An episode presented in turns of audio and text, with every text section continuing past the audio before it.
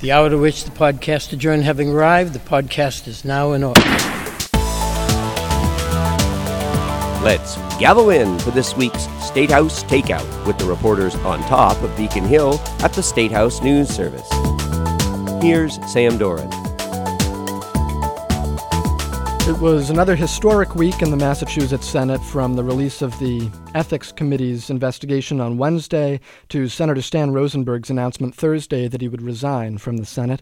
So we've brought in two reporters from the news service this week to uh, go over all that happened in the East Wing. Matt Murphy and Colin Young. Guys, could you go over uh, what the mood in the building was this week as we uh, got into Wednesday and Thursday? Yeah, sure. Well, Sam, well, this is certainly a, a long time coming since Senator Rosenberg stepped down in December and uh, the law firm Hogan Lovells was hired as the independent investigator to do this report. No one really knew when it would uh, be released. So when it finally did come Wednesday, I think there was a bit of a sense of relief as this came to a head, uh, but also some apprehension.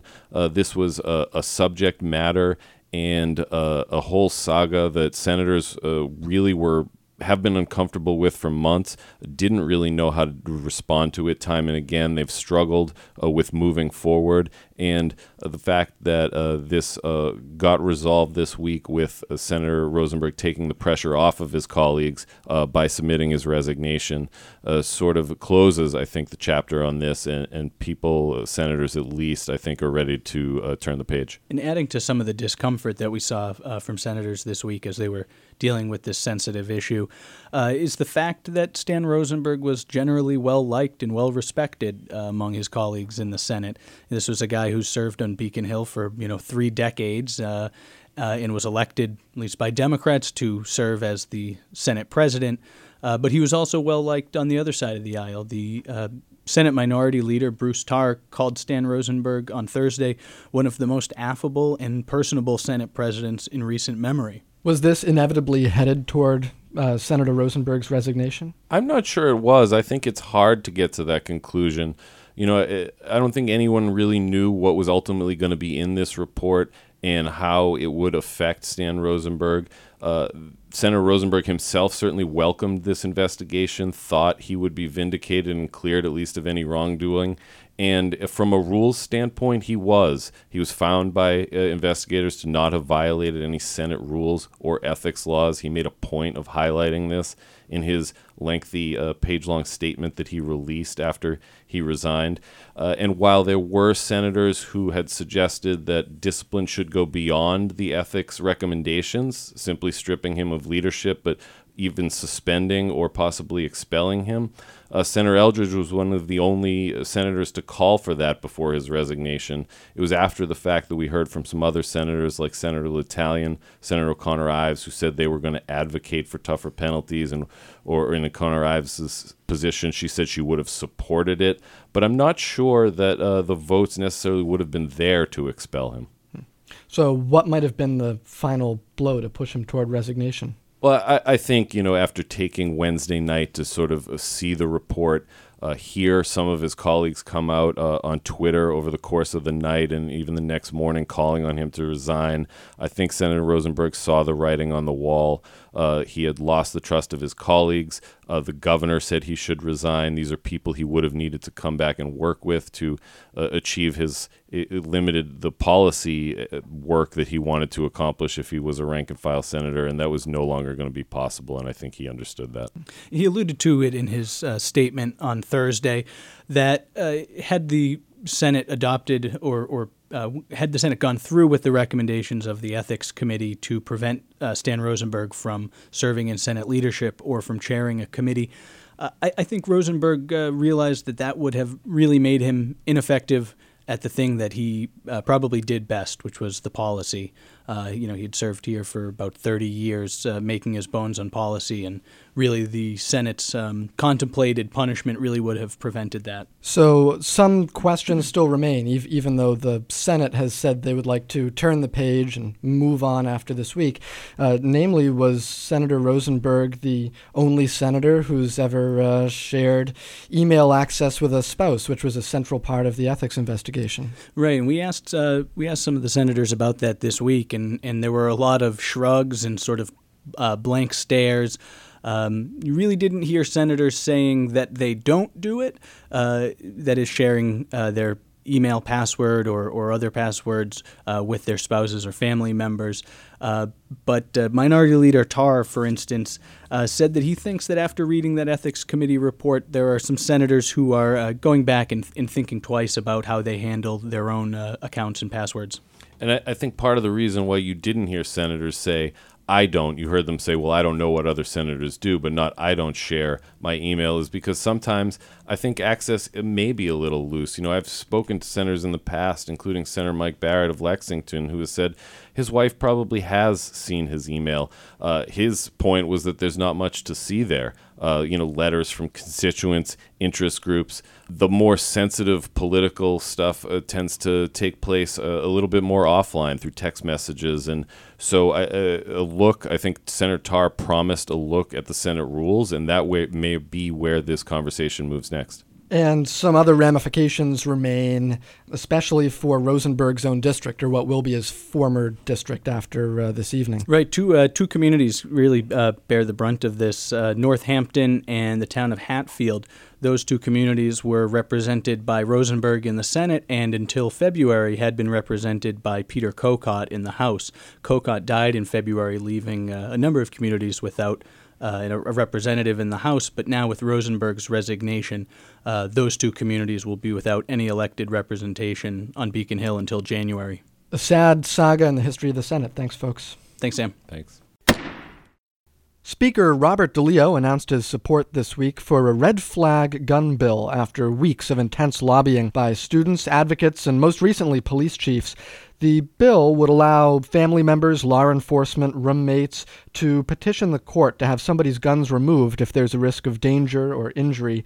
Katie Lannan, you've been following this bill, especially since it gained traction following the Parkland school shooting. What's next for this bill? A vote in the House is what's next for this bill. The Speaker said he'll bring it to the floor in May, and he doesn't usually do that unless something is going to pass which is a big deal. It was quickly overshadowed this week by some other news we got on Wednesday. But this is the first real sign of motion for something that's been a, a target of some serious advocacy since that shooting, as you mentioned. Um, and the speaker has said he doesn't really want to see it weakened. He wants it to go through kind of as is. We'll likely see some technical tweaks, minor changes as the bill moves through Ways and Means, and of course, members will have the opportunity to amend it on the floor. But it looks like it's it's moving forward. So now that the House Speaker is behind this bill, is the Senate receptive to this sort of legislation? They seem to be. The Senate has expressed interest in doing something regarding gun laws. That has been kind of fuzzy. It hasn't taken shape. Um, the Senate co chair of the Public Safety Committee, that's Mike Moore, he's said that this ERPO red flag idea goes at the concept of what we should be addressing after Parkland. I think the odds are really good that we see some version of this bill make it to Governor Baker's desk before the end of session. There is some opposition, though. The Gun Owners Action League, notably, has said they want to work with House members to present alternative language, different ideas. Their concern with the bill is that it, in their opinion, is more about bringing someone to court, branding them a risk, taking their guns away, not about getting them help and kind of resolving the underlying issue. So, in, you know, even the speakers acknowledge he's not saying there won't be any opposition, but overall, he thinks lawmakers on both sides of the aisle seem supportive. Thanks, Katie. Thank you. Lawmakers are taking another go at the opioid epidemic in Massachusetts. On Thursday, the Committee on Mental Health and Substance Use recommended a bill to take a couple of new approaches to the epidemic. Now, Andy Metzger, what do they have in mind? Well, for starters, let's consider the enormity of the problem. There were more than 20,000 non fatal overdoses in 2015, and the epidemic has only become worse since then. Uh, people are dying at a rate of 2,000 per year. Um, for comparison's sake, that's about the size of the graduating class of Harvard College or the number of people who board the Green Line at Newton Center on a weekday. And that's just deaths. Um, there are thousands of other stories about how heroin and fentanyl have wrecked uh, families, relationships, careers. So it's not surprising that Governor Baker and the lawmakers are not satisfied with the current state of play um, on this issue in Massachusetts. Now, the bill that emerged from the Mental Health and Substance Use Committee allows uh, medical professionals to force someone into three days of treatment. That's one provision. And, and that's people who are uh, at a risk of harm through their drug or alcohol abuse. And it also uh, requires hospitals to be able to administer opioid agonist medicine, aka buprenorphine, aka Suboxone. What exactly is opioid agonist medicine? Methadone is probably the most well known agonist. Uh, these me- medicines help people who are still addicted to heroin or fentanyl to handle their cravings. And interestingly, uh, something I learned from a doctor this week is that buprenorphine also has sort of a prophylactic effect. So if you take buprenorphine, you'll be less likely to overdose from other opioids while it's in your system because to borrow a basketball term, the buprenorphine sort of boxes out the uh, fentanyl or other drugs uh, prevents them from attaching to the chemical receptors in your body. Oh, wow. So uh, this would be a new obligation then for hospitals under this bill? That's right. And it would mean a very different experience for people who overdose. Um, it's a common story that people OD, uh, they're taken to a hospital, Narcan. Um, they wake up sober and craving more opioids. And uh, the committee's hope is that this requirement for the hospitals would ease their transition out of a medical center. Gotcha. Thanks, Andy. Thank you. Supporters of several initiative petitions got the green light this week to go pick up the final round of signatures needed to get on the ballot this fall. Mike Norton's been covering the ballot questions. What's the latest, Mike? Well, Sam, this was a huge week for ballot law politics in Massachusetts. Speaking at the uh, Republican convention on Saturday in Worcester, Governor Charlie Baker declared his support for reducing the sales tax. That announcement was well received at the DCU Center, but on Beacon Hill, where the governor spends most of his days, it kind of puts him at odds on a major overarching issue with most Democrats. Retailers are backing a question that would reduce the sales tax from 6.25% to 5% defend now what we're seeing is defenders of government services are beginning to express their opposition to that idea saying it would carve about 1.2 billion dollars out of the state's revenue stream a real significant chunk of money. So do you think it's likely that the governor and the legislature will come up with alternatives to prompt ballot question supporters to drop their plans? Well, that's the big question right there. The answer is uh, yes, I do, but it's not really clear yet which questions they will address. Petitioners are looking at ballot laws that passed in recent years uh, that require earned sick time benefits, uh, legalizing marijuana, and they're saying, why don't we also just circumvent the legislature and go right to the voters? But in sort of a stunning admission this week, Governor Baker said talks are occurring behind the scenes on possible alternatives to all of the pending ballot questions. The governor said he hoped to, quote, mash all those things together, unquote. so, in addition to the sales tax cut, it appears there are legislative alternatives in the works governing other big, big topics like raising the minimum wage, imposing nurse staffing requirements, and instituting a paid family and medical leave program. The thing to watch here, Sam, is whether Baker and legislative leaders like House Speaker Robert DeLeo can thread the needle between coming up with alternatives the business community can accept while also appeasing uh, retailers and the liberal and union backed groups that are pushing most of the ballot questions. They may be able to do that by being more moderate in their approach to both tax relief and business mandates. Now, we'll need to know for sure by early July when the ballot is actually set. Gotcha. We'll watch for a mashup. Thanks, Mike. Thank you. Statehouse Takeout is a production of the Statehouse News Service. And for a daily fix of Statehouse headlines, visit massterlist.com. MASSterList with two S's. Thanks again for listening. See you next week.